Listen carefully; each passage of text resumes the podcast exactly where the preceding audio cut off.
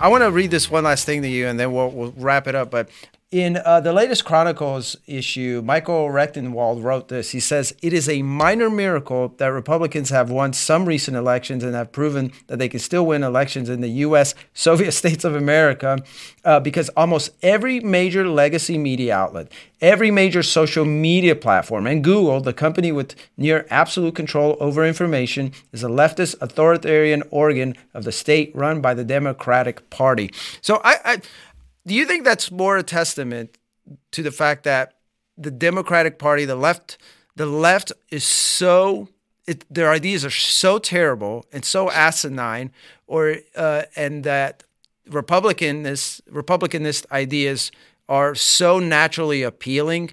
Because based on that, what I'm saying, what I'm seeing is like if we just remove some of these uh, propaganda outlets, or at least we weaken, we blunten them, we can have a return to sanity within the next generation. What are your thoughts on that?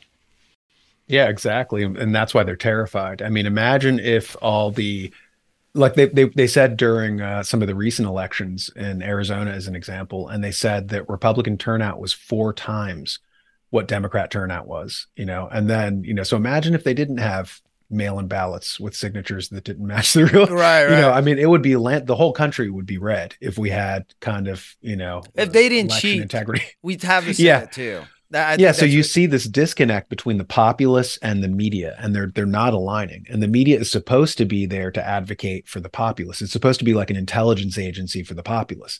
You know, so before the CIA existed, we had what was called, you know, the fourth estate, you know, which was the the, the media, and they were supposed to hold, you know, the, the, the powerful to account, speak truth to power. They mm-hmm. were supposed to tell the little guy what was happening, and, and kind of because of that sociological phenomenon that, that we talked about at the very opening where uh, we have a surplus of college graduates instead of advocating and identifying with the little guy they they were trained in college to identify with the ruling class and to become kind of a spokesperson for the ruling class. And they they see it as sophisticated and elite. Hey i went to college you know and it kind of trains them to suck up to the to the powerful and you know who give the grants for the journalism schools and stuff like that um, yeah.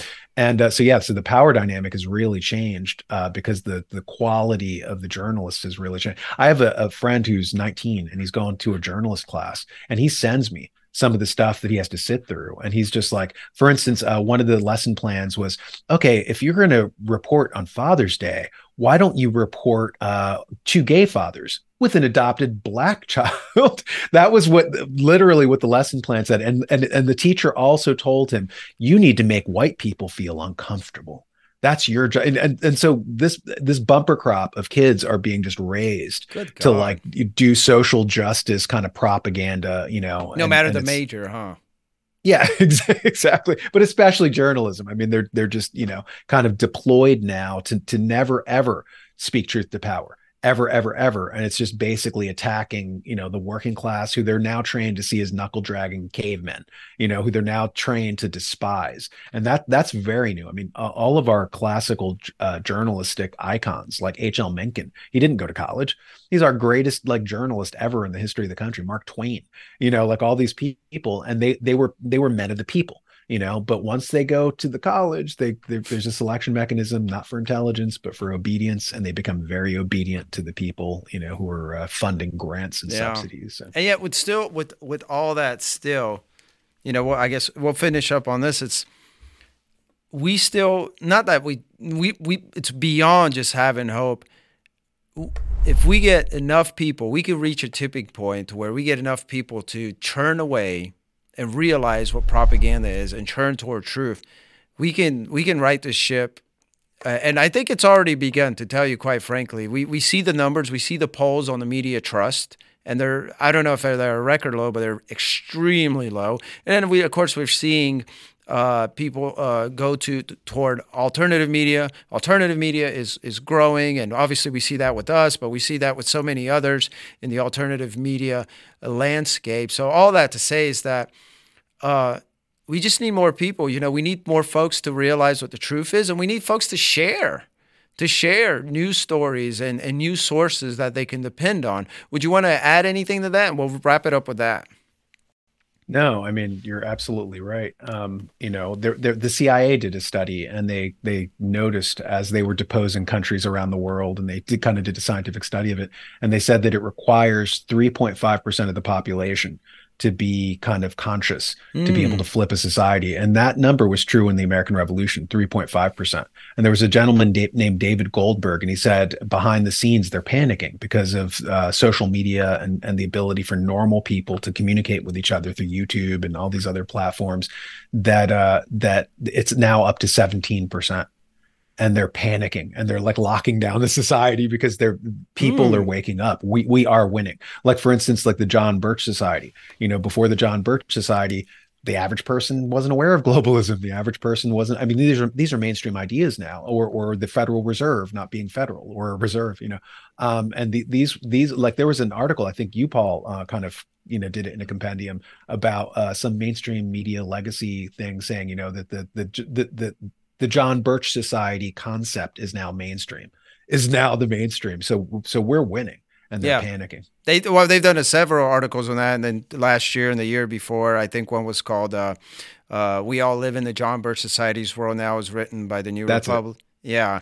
and then there is uh, one uh, called "The Birchers Never Left." I think it's by the same outlet. And then Salon did a few. Uh, one uh, titled something to the degree like uh, it was I don't know, it was lumping uh, Alex Jones and all these folks, and they're like, "Here, you can thank the John Birch Society for all of this. What's happening?" and we we do. We're proud of that. Not that we're not we're proud in the sense that what when you read between the lines, like you said, what that means is people are awakening. And I like what you said. We are winning. That's that makes sense. That's why they they want to censor what you can say on, on the internet, or this stuff will just go bonkers. You know, it'll it'll, it'll, it'll go crazy. Yeah, uh, any any website that doesn't have censorship immediately becomes John Birch like material immediately. Yeah, yeah, and and I don't want us to take all the credit as well. Obviously, we we you know there are others, but I think one of the biggest helpers for us has been, unfortunately, it has been reality. Has been reality. It has gotten to the point where people are just like, what in the world is going on? It just doesn't match. And so we're glad that people are realizing the truth. Obviously, we would have hoped that would have happened sooner so we didn't get to this point. But the good the good news is me and you are, are sitting here and we're talking and soon we're going to broadcast this to other people. And then you're going to be doing a, a, video and you're going to do your show and that's going to get broadcast to thousands and you know possibly uh, tens and hundreds of thousands at some point. And what that says is that there is people are waking up and they have a hunger for for the truth and not the propaganda.